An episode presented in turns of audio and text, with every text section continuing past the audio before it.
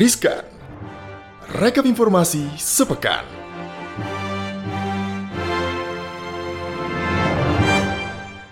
Hai Sobat Cuan Halo, halo. Halo, selamat pagi, selamat siang, selamat sore, selamat malam Semuanya yang berada di seluruh belahan dunia Udah lama banget ngeriskan Akhirnya ketemu lagi sama gue Anaka Wijaya Di Rekap Informasi Sepekan Yes, bareng gue juga Angel Valentina di sini. Ya nih Kano udah lama banget ya kayaknya nggak mampir Iya, ke bener, podcast bener, Cok bener, Cuan nih buat yang bener. kangen sama Kak Anaka Wijaya akhirnya ya kan. Iya, kita bertemu lagi nih Karena beritanya nih menarik-menarik banget nih Untuk Bener. dibacain kali ini nih Angel Kita akan lihat ya Yang pertama ini soal tentu aja suku bunga acuan ya Jadi rapat Dewan Gubernur BI pada 22 sampai 23 Agustus 2022 memutuskan menaikkan BI 7 days reverse repo rate sebesar 25 basis point menjadi 3,75 persen. Kenaikan ini jadi yang pertama setelah 18 bulan berturut-turut suku bunga Bank Indonesia ini ditahan di level 3,5 persen. Betul. Gubernur Bank Indonesia Peri Warjio mengatakan kenaikan ini merupakan langkah preemptif dan forward looking untuk bisa menjangkar ekspektasi inflasi inti akibat kenaikan BBM non subsidi dan juga volatile food. Bener, bahkan ekonom Bank Mandiri Dian Ayu Justina menilai saat suku bunga naik ini maka perbankan hanya akan melakukan penyesuaian dari sisi aset liability manajemennya. Nah, kemudian dampak yang harus diperhatikan ini adalah kestabilan pasar keuangan dan likuiditas perbankan serta penyaluran kredit agar pemulihan tetap terjaga gitu. Iya. Ini setelah eh, 18 bulan tapi masih ya di bawah 4% ya. Jadi BI sih bilangnya masih cukup aman lah Mm-mm, gitu. Cuma banyak juga ekonom yang memproyeksi nih bakal masih akan naik lagi sampai akhir Akhir tahun, masih akan tahun. naik 50 basis point ada yang bilang 25 basis point. Jadi kita buktikan nanti seperti apa. Semoga Baik. teman-teman sobat cuan juga udah um, KPR semua diri. ya dan udah fix bunganya gitu supaya nggak naik di tahun depan. Betul.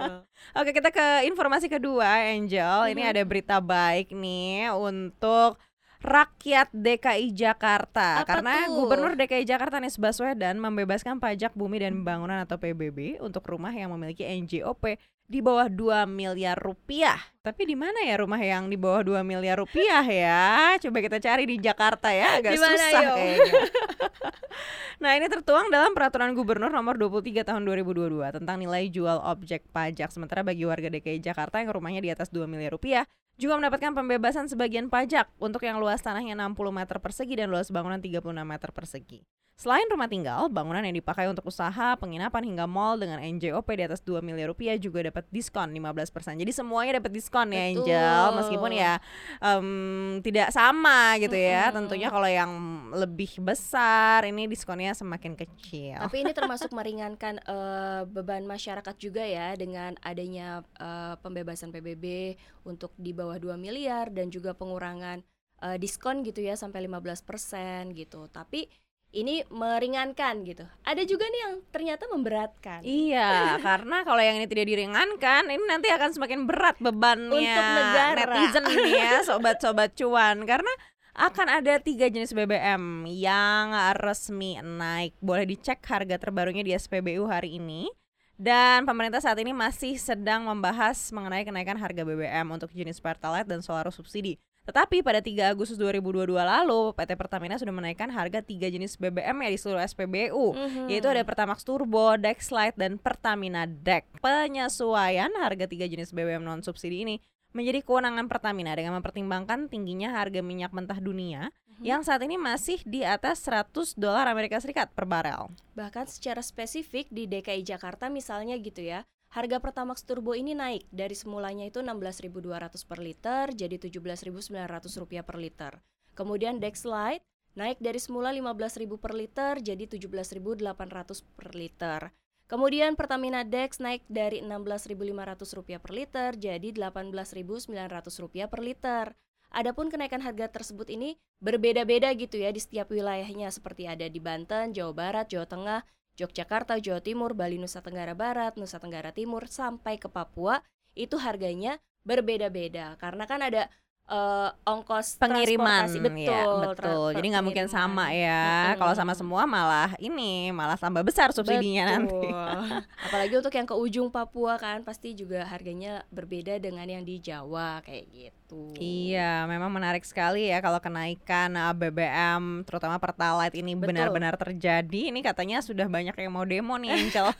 Karena sebagian masyarakat ini pengguna Pertalite ya, Pertamax gitu-gitu. iya, betul sekali. Nah, kita akan langsung ke informasi berikutnya. Ini terkait dengan redenominasi rupiah. Mhm. Katanya seribu rupiah nanti akan diganti satu rupiah. Wow. Jadi lebih baik sekarang atau nanti nih, Angel? Berbagai pihak sih mulai dari DPR nih ya kan sampai eh, Bank Indonesia ini udah buka suara terkait wacana redenominasi rupiah ini.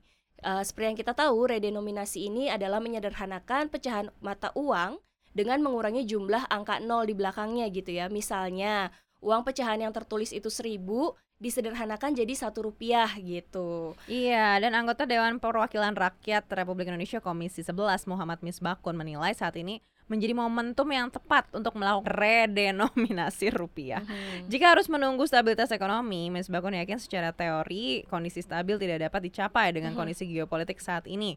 Tapi dia mengingatkan pemangku kebijakan harus bisa memperhatikan aspek sosiologi dan antropologi masyarakat ketika melaksanakan kebijakan besar ini.